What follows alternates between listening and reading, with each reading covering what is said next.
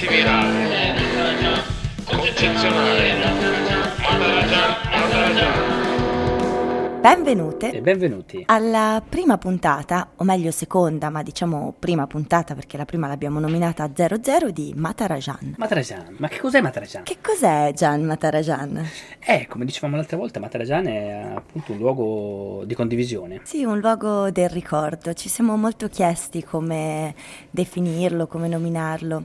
Matarajan è un luogo dove chi vuole può in qualche modo tornare indietro te- nel tempo e pescare degli aneddoti, delle piccole perle, diciamo, legate a esperienze che possono diventare di fatto universali. Esatto, un pretesto. Un pretesto, un pretesto per aprire la valigia Mhm. della memoria, mettere i panni a stendere fuori. Giusto. Ti è piaciuta questa metafora? Molto, moltissimo. I panni qua fuori non li possiamo mettere perché fa molto freddo, c'è meno 5, quindi ghiaccerebbero. E Infatti ti ho visto con una reazione un po' tardiva, ho immaginato che ci fosse un problema climatico. Ma Gian, che, che tempo fa lì da te a... Nescollen. Qui fa, fa freddo, però il ghiaccio, la neve si sta trasformando in ghiaccio e il ghiaccio poco a poco si scioglie. Insomma, andiamo verso la stagione un po' più bella. Un mese, un mese e mezzo ancora, mi sa, di freddo e ghiaccio. Invece io ti parlo da Rovereto e qui splende un sole incredibile. Praticamente io tra poco andrò a stendere i panni fuori, mi sa che in un attimo saranno asciutti. Quello è divertente, stendere i panni fuori. Brava Marta. Grazie. E dopo questa piccola parentesi sul meteo che unisce eh, Italia, nello specifico il Trentino e la Norvegia, andiamo a raccontare qualcosa su questo, su questo nuovo episodio che abbiamo di fatto così dedicato all'Oriente.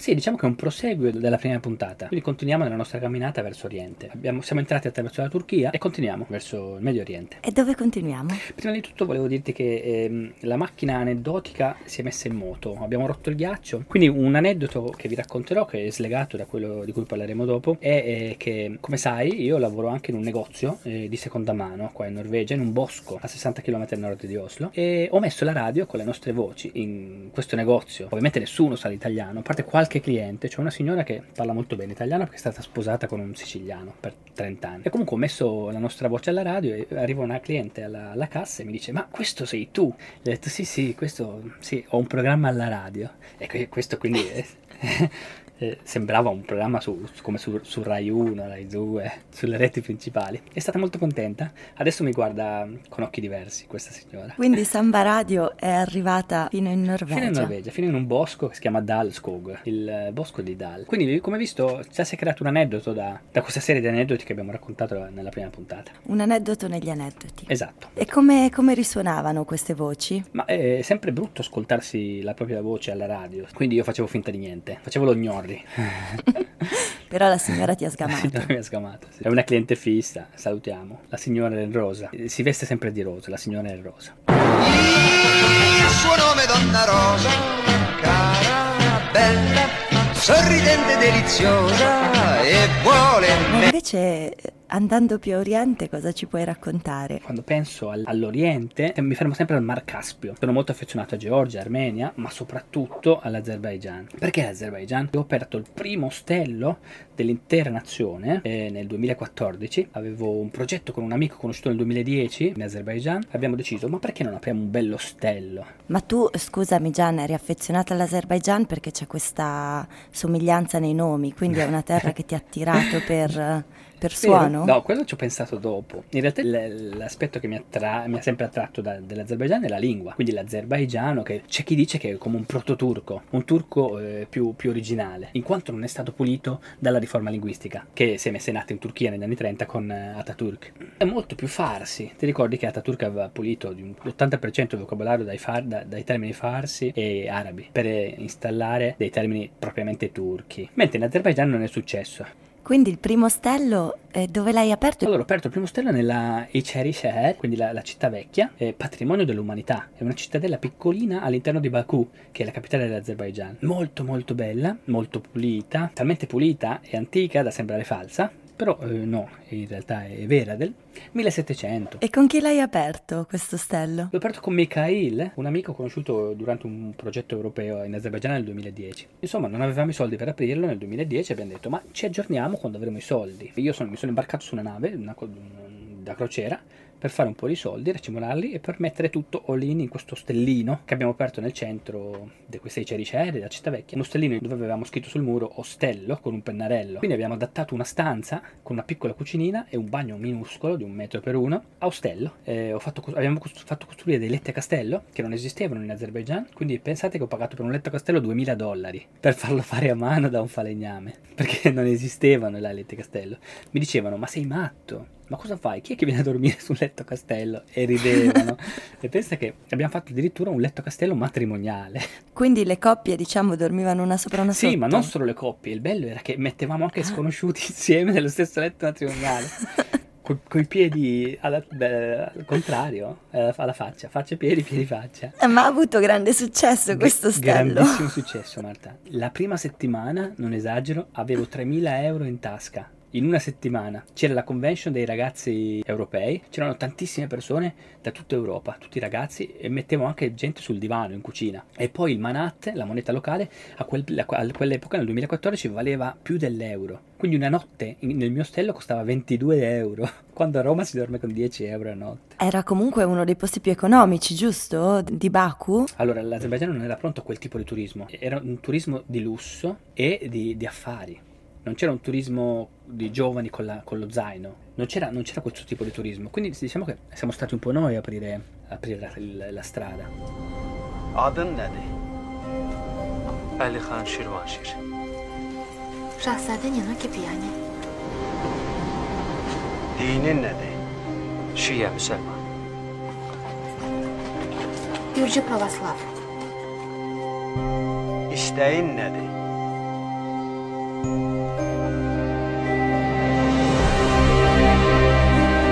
Xahiş edirəm ki, evlərimizi qorumaq üçün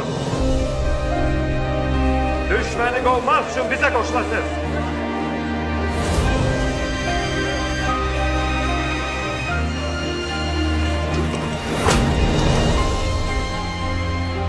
Mənimlə rəqs eləyərsən?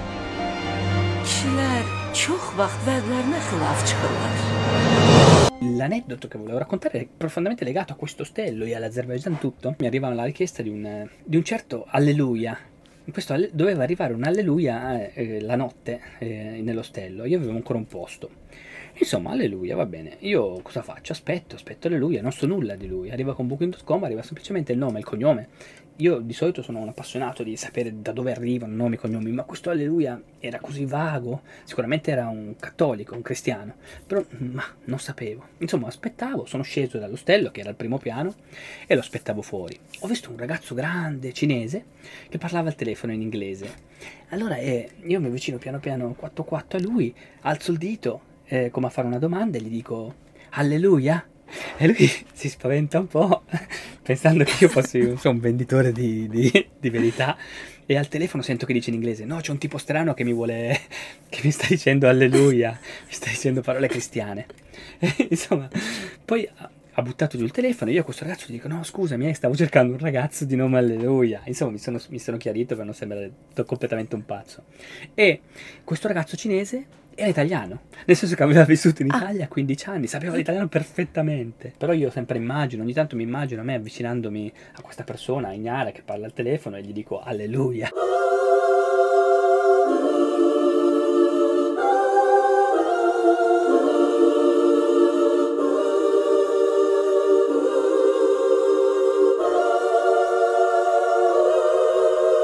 A proposito di eh, nomi sacri, io al tempo in cui vivevo in Turchia avevo questo fidanzato turco che eh, un giorno è venuto a trovarmi a Trento e mi ricordo che dopo una lite furibonda lui a un certo punto è sparito di punto in bianco e ha preso un treno. Io non ne sapevo niente, semplicemente l'ho visto sparire. Quando è tornato eh, mi ha detto sì, ero talmente arrabbiato, ero talmente infuriato che sono andato a Allah.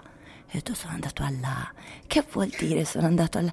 E insomma, lì per lì non avevo capito che cosa, che cosa era successo. Di fatto lui aveva preso furibondo, era andato alla stazione dei treni per andare in una destinazione X, proprio semplicemente per allontanarsi da questo litigio che c'era stato. Aveva visto tra le destinazioni il paesino di Ala, che è un paesino vicino a Rovereto, e l'aveva letto come Allah aveva, aveva, aveva in qualche modo collegato questo a un segno eh, appunto divino e aveva deciso di andare a Ala pensando che fosse una terra di qualche modo benedetta da Allah. E quindi me, è tornato indietro molto deluso, devo dire. Eh, Gli è passata l'incazzatura, però era molto deluso perché Ala, soprattutto la zona, Ala è meravigliosa, eh, però la zona della stazione non è chissà che, quindi lui è arrivato in questo posto e di, diciamo, divino ha trovato ben poco, quindi è tornato indietro. Io ho molto ragionato su come le parole possono eh, apparirci e parlarci, non avevo mai collegato Ala ad Allah, eppure per lui invece era stato Bene. assolutamente immediato il passaggio, quella doveva essere una terra di Dio in qualche modo. قالت لي سامية فوراتي ذهب هو بردا عنقود سال على رأسنا هنا على روحي نأيناه وابحثي معي قلت لها في عيوننا. نحن من جف فينا ينبوع العود لها. عائدون نحن عائدون نحن عائدون. عائدون نحن عائدون نحن عائدون. قالت لي لما تعودي قبلي لي يا بردا قلت لها في وطني إني أعود ولدا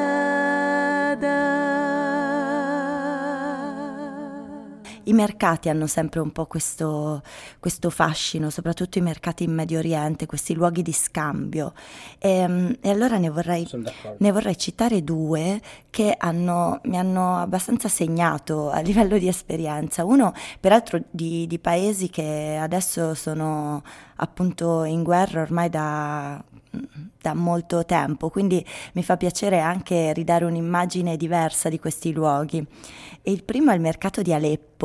Eh, per chi non è stato a Aleppo, Aleppo è una città mh, pazzesca, molto, molto misteriosa, una città quasi mistica dove tutta una comunità armena si è rifugiata dopo la deportazione che c'è stata dalla Turchia 1915. Esatto, quindi hai queste case, questi luoghi molto eh, mistici, sì, oserei dire quasi seri, severi, dove c'è un silenzio incredibile e questa comunità di armeni che ha ripreso anche un'attività molto legata all'oreficeria che li caratterizzava un po' anche culturalmente. Sì. E di fronte a questo silenzio, a questa severità, a questa austerità anche di queste strade, invece il mercato di Aleppo era un luogo di grande colore, di grande vitalità. Ehm, ricordo che passavano proprio ancora gli asini con le merci, c'era gente che Mm, vendeva, chiacchierava e io ricordo che avrei voluto esplorare tutto il mercato di Aleppo, ma mi sono subito fermata da questo banchetto di questo signore che vendeva profumi, ma non erano solo profumi, erano delle vere e proprie essenze di vita. Io sono rimasta credo due ore ad annusare eh, essenze fatte con oli essenziali, con tutta una serie di prodotti ed ognuno aveva una sua funzione, c'era quella adatta alle mamme, da regalare assolutamente alle mamme perché aveva un effetto in qualche modo sì, di riconoscenza, di gratitudine, c'era eh, l'olio erano tutti in boccette quasi come fossero oli essenziali, quindi erano dei profumi ma in veste oleosa. C'era quello per il mal di pancia, per quando magari le donne avevano il ciclo, soprattutto per dolori mestruali, ma non solo, che andava applicato sopra l'ombelico. Poi c'era invece c'erano quelli più speziati, quelli più esotici. Ogni profumo aveva in qualche modo delle sue caratteristiche che andavano anche al di là del, del profumo in sé, del, diciamo dell'estetica, del gusto olfattivo, ma avevano sempre un potere diverso, estremamente affascinante. Ricordo di essere tornata con una quantità di boccette eh, da questo mercato Bellissimo. di Aleppo, meraviglioso, veramente meraviglioso. Bellissimo. Le spezie in Oriente eh, sono non solo un'attrazione turistica, ma sono proprio uno stile di vita, una filosofia. Sì, vero? e che questo signore passasse il tempo proprio a, a vendere profumi era, era affascinante perché poi non è che non so neanche quanto guadagnasse perché il tempo che investiva in chiacchiere e racconti, soprattutto poi con noi straniere che non è che avessimo una proprietà di arabo così spiccata, quindi eppure ci si capiva, in qualche modo ci si capiva, questo era proprio affascinante, era un luogo di incontro prima di tutto. E nei bazar non è, lo scopo non è certo arricchirsi, giusto? Se non tirare avanti e vivere la vita. Sì. Perché alla fine è quello che fanno. Sì, è proprio una piazza di fatto, una piazza spesso al coperto perché sono appunto spesso mercati chiusi in queste strutture architettoniche anche molto affascinanti, molto antiche. E invece il mercato, l'altro mercato di cui, di cui, volevo raccontarti invece è un mercato all'aperto. Non ho ancora ben, eh, non ricordo esattamente quale fosse il posto, potrebbe essere la città di al-Hudaida, ma non sono sicurissima. Comunque era un paesino, una città sul Mar Rosso. Un altro di quei paesi che vorrei assolutamente un po' ripulire da tutta quest'area di, di guerra e di... Distruzione, sì.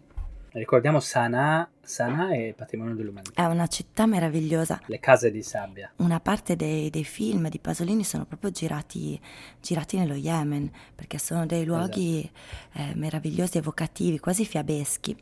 Questo mercato non era Sanaa, era appunto sulla costa e l'aneddoto eh, legato a questo luogo, a differenza del mercato di Aleppo al coperto, questo era un mercato all'aperto, una, una temperatura pazzesca, altissima, un caldo incredibile. Noi tutte coperte perché un po' per rispetto alla cultura, un po' per proprio poterci muovere, avevamo, eravamo tutte velate, quindi la, la quantità di calore accumulata era ancora maggiore. Ricordo che già avvicinandosi a questi luoghi si vedevano gli alberi eh, gli alberi praticamente catturavano questi sacchetti di plastica che vagavano con il vento e quindi piano piano che ci si avvicinava a questa città aumentava la plastica che vedevi fluttuare nell'aria per terra o appunto appesa agli alberi.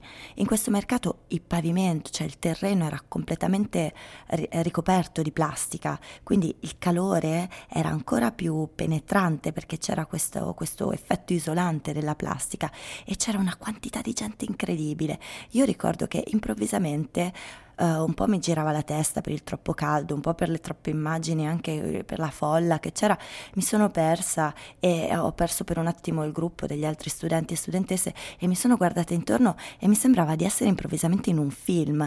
Da un lato vedevo questi venditori di animali, quindi queste teste di, di capre, capretti di animali appese, esposte, e poi mi sono girata e c'era un signore che stava facendo una specie di, stava applicando una specie di sanguisughe, stava facendo Curative. delle cose curative alla schiena di un altro signore, quindi io ricordo uh, queste, mh, non so se erano sanguisughe da un lato, poi c'era anche questa pratica con queste coppette con cui veniva di fatto I salassi. tipo salassi, esatto. A me fece un, un'impressione pazzesca, insomma, ovunque mi giravo avevo queste scene veramente eh, da film, finché a un certo punto in questo vagare tra questi animali morti esposti e questo appunto queste cura, cure, queste cupole che raccoglievano e coagulavano il sangue, mi sono girata e c'era un ragazzino che mi ha preso per mano, un ragazzino spuntato da non si sa dove, che mi ha preso per mano e mi ha riportato al gruppo di studenti e studentesse. E a un certo punto ho avuto perfino la sensazione, il dubbio di essermi sognata tutto questo perché è stato tutto talmente strano e che mi sono poi ritrovata di nuovo con attorno eh, i miei compagni e compagne di viaggio e questo luogo che in qualche modo annebbiava proprio la, la percezione tra odori, tra calore, tra immagini. فرصة من العمر يا ريتها ما انقضت في تريم المدينة علينا مضت عند المحبين اللي بعدهم مغمضت مقلتي لا ولا ذقت لذيذ القول وشوقي للغنى مدينة حضرموت Il bazar più grande di tutto il Caucaso è il, Sedar- il Sedarek, si chiama Sedarek, si trova eh, appunto fuori a Baku, nella penisola di Absheron, quindi nel becco Sì. dell'Azerbaigian, che è desertico. Quindi si prendono questi autobus, si va in mezzo a questa specie di deserto e si arriva a questa spianata gigante con il, con il bazar più grande del, del Caucaso. E lì si può trovare di tutto. Ormai si trovano anche lette a castello. Ma non si trova la carta igienica, ad esempio. Si trova, ma è molto cara. Come sai, nel Medio Oriente non si usa moltissimo la carta igienica, si usa più che altro una- un manicotto con l'acqua, giusto? Cioè una pompa, dove eh, quindi si fanno i bisogni e poi ci si pulisce. Eh, però per l'ostello, dato che arrivavano anche molti occidentali, noi usavamo la carta igienica. Ma due rotoli di carta igienica costavano 2 dollari. È tantissimo, se ci pensate che in Azerbaijan lo stipendio medio è 200 dollari al mese, medio alto. Insomma, cosa succedeva? Io, dato che facevo un po' il pendolare, Norvegia, Azerbaijan, ogni volta che andavo in Azerbaijan mi riempivo la, la- perché in Norvegia costa molto poco, tipo 12 rotoli, 1 euro. 1,10 euro. Mi riempivo il trolley, quello grande, da 23 kg, solo di carta igienica. Eh, però una volta, non mi hanno mai fermato, ma una volta stavo portando anche delle radioline per turisti che volevo regalare a Busar, un amico traduttore de- dall'Azerbaigiano all'italiano eh, che faceva la guida turistica per gli italiani lì in Azerbaigian. Volevo regalargli queste radioline che là non si trovavano per poter parlare con vari turisti assieme che potevano allontanarsi. Sai, lui aveva il microfono e i turisti avevano queste cuffie con le radioline. Quindi mi hanno fermato all'aeroporto. Uff, mi, hanno, mi hanno detto apri la, la valigia. Ho aperto la valigia, avevo queste radioline eh, piccole, eh, e poi tutta carta igienica. Insomma, sono venuti lì tutti i poliziotti. In più io, io non facevo che non parlavo facevo- stavo parlando un po' inglese. Mi dicevano: Ma cosa fai con tutte queste carte igieniche e queste radio? Poi hanno fatto entrare il mio amico che mi stava aspettando lì fuori. E allora ho cominciato a parlare anche azerbaigiano e loro si sono stupiti, abbiamo riso, scherzato e mi hanno fatto uscire. Spacciatore di carta igienica dalla Norvegia all'Azerbaigian. Questo, questo era da raccontare. Assolutamente sì, assolutamente sì. Eh, si dà per scontato la carta igienica, invece È vero, molte cose che si danno per scontato, ma sono- gli usi sono diversi. E, e noi ci stiamo muovendo solo di 5.000 km a, a est. Immagina se facciamo 10-15.000 km verso oriente. Le cose sono ancora più differenti. mm, nonostante la globalizzazione ci sono ancora delle differenze. Meno male, meno male. Meno male.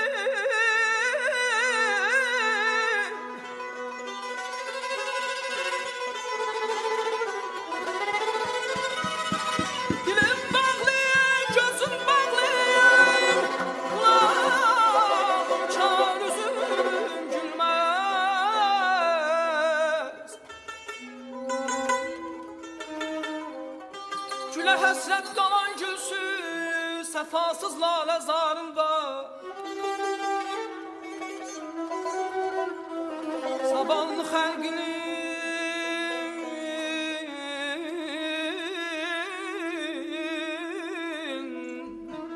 E Marta, in conclusione un aneddoto musicale. Eh, mi trovavo a Tbilisi, mh, c'era la partita Italia-Georgia nel 2009, ricordo ancora l'Italia vinse 2-0 con due autogol di Kakaber Kaladze, un difensore del Milan a quell'epoca, che adesso è il sindaco di Tbilisi, quindi il cerchio si è chiuso. E subito dopo la partita io e il mio amico Sulhan, un ragazzo molto giovane che studiava con me turco eh, ad Antalya, abbiamo preso un taxi con questo ragazzo piccolo, minuto minuto, per andare a Yerevan. Quindi Tbilisi-Yerevan, dovevamo andare a Yerevan perché lo zio di Sulhan aveva- stava per aprire un centro di dimagrimento nella capitale armena, che poi ho- scoprì dopo che eh, Yerevan sono tutti magri. Quindi secondo me non ebbe un grande successo. Comunque, eh, proprio nel corso di questo viaggio da Tbilisi a Yerevan, sono centinaia di chilometri, eh, se hai presente la mappa, ehm, mi addormentai varie volte e mi ricordo un- un- una volta eh, apro gli occhi, guardo fuori, eravamo già in Armenia, ascolto la radio e mm, sento bene, canzo- la canzone era italiana, era Adriano Celentano e la canzone era appunto un pezzo molto famoso di Adriano Celentano si chiama C'è sempre un motivo e da lì cominciamo a parlare appunto con il taxista e con, eh, con la gente anche del posto dopo della loro passione eh, sfrenata per, per i cantanti italiani. Eh, Celentano, Albano, eh, Pupo, sono persone eh, molto famose nel Caucaso e in tutto Centro Asia. Questo era l'aneddoto tra Tbilisi e Yerevan nel 2009. Passando per Celentano. Grazie Gian. Prego.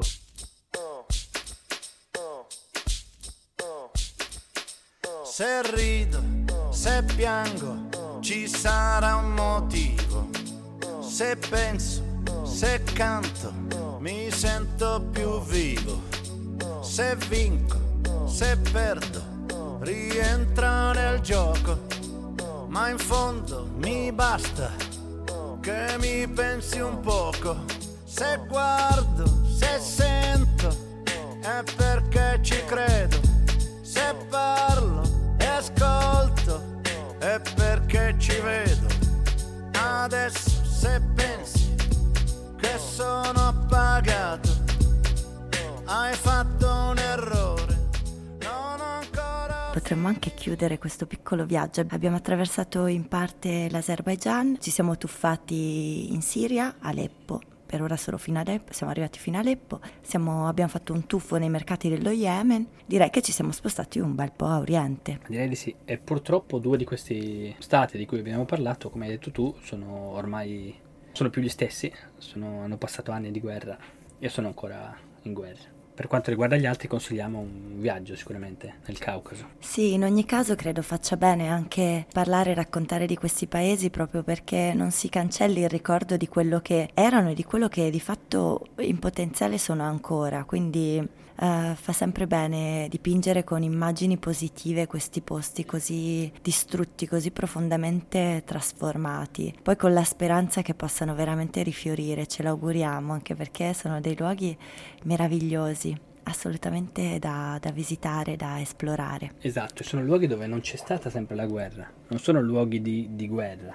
sono Sì. luoghi dove per eh, co- congiunture politiche, economiche, eh, sì, eh, sono- si sono trovati distrutti, sono trovati ad Sì. affrontare questo terribile fardello che è la guerra. È difficile poi essere anche sereni e raccontare in questi tempi in cui veramente ancora ci rendiamo conto di quanto ci sia questo modo di affrontare le cose attraverso la guerra. Sembra veramente paradossale nel 2022 ancora occuparsi di questo. Ai noi è così e speriamo che questo finisca presto.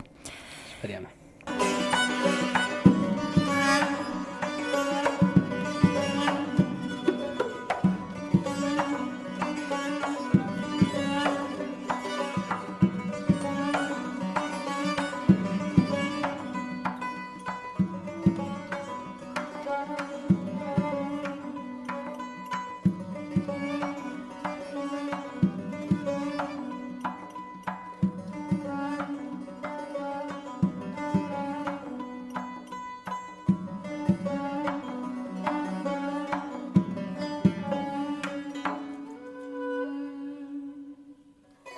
Cosa lanciamo? Dobbiamo lanciare il prossimo tema. Di cosa parleremo tra due settimane, Gian? Il trasferirsi, Trasferirsi. cambiare vita, trasferirsi. Cambiare vita. Emigrare, trasferirsi. Emigrare. Bene. Ti garba? Mi garba, mi garba.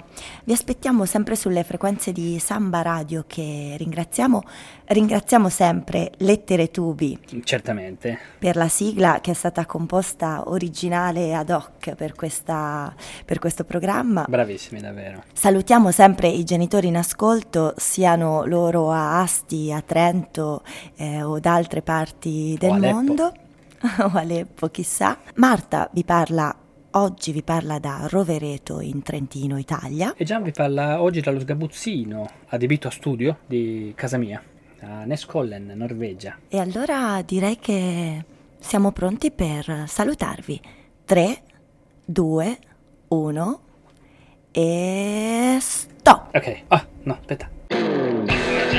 Terrenale, antivirale, concezionale, Matarajan, Matarajan.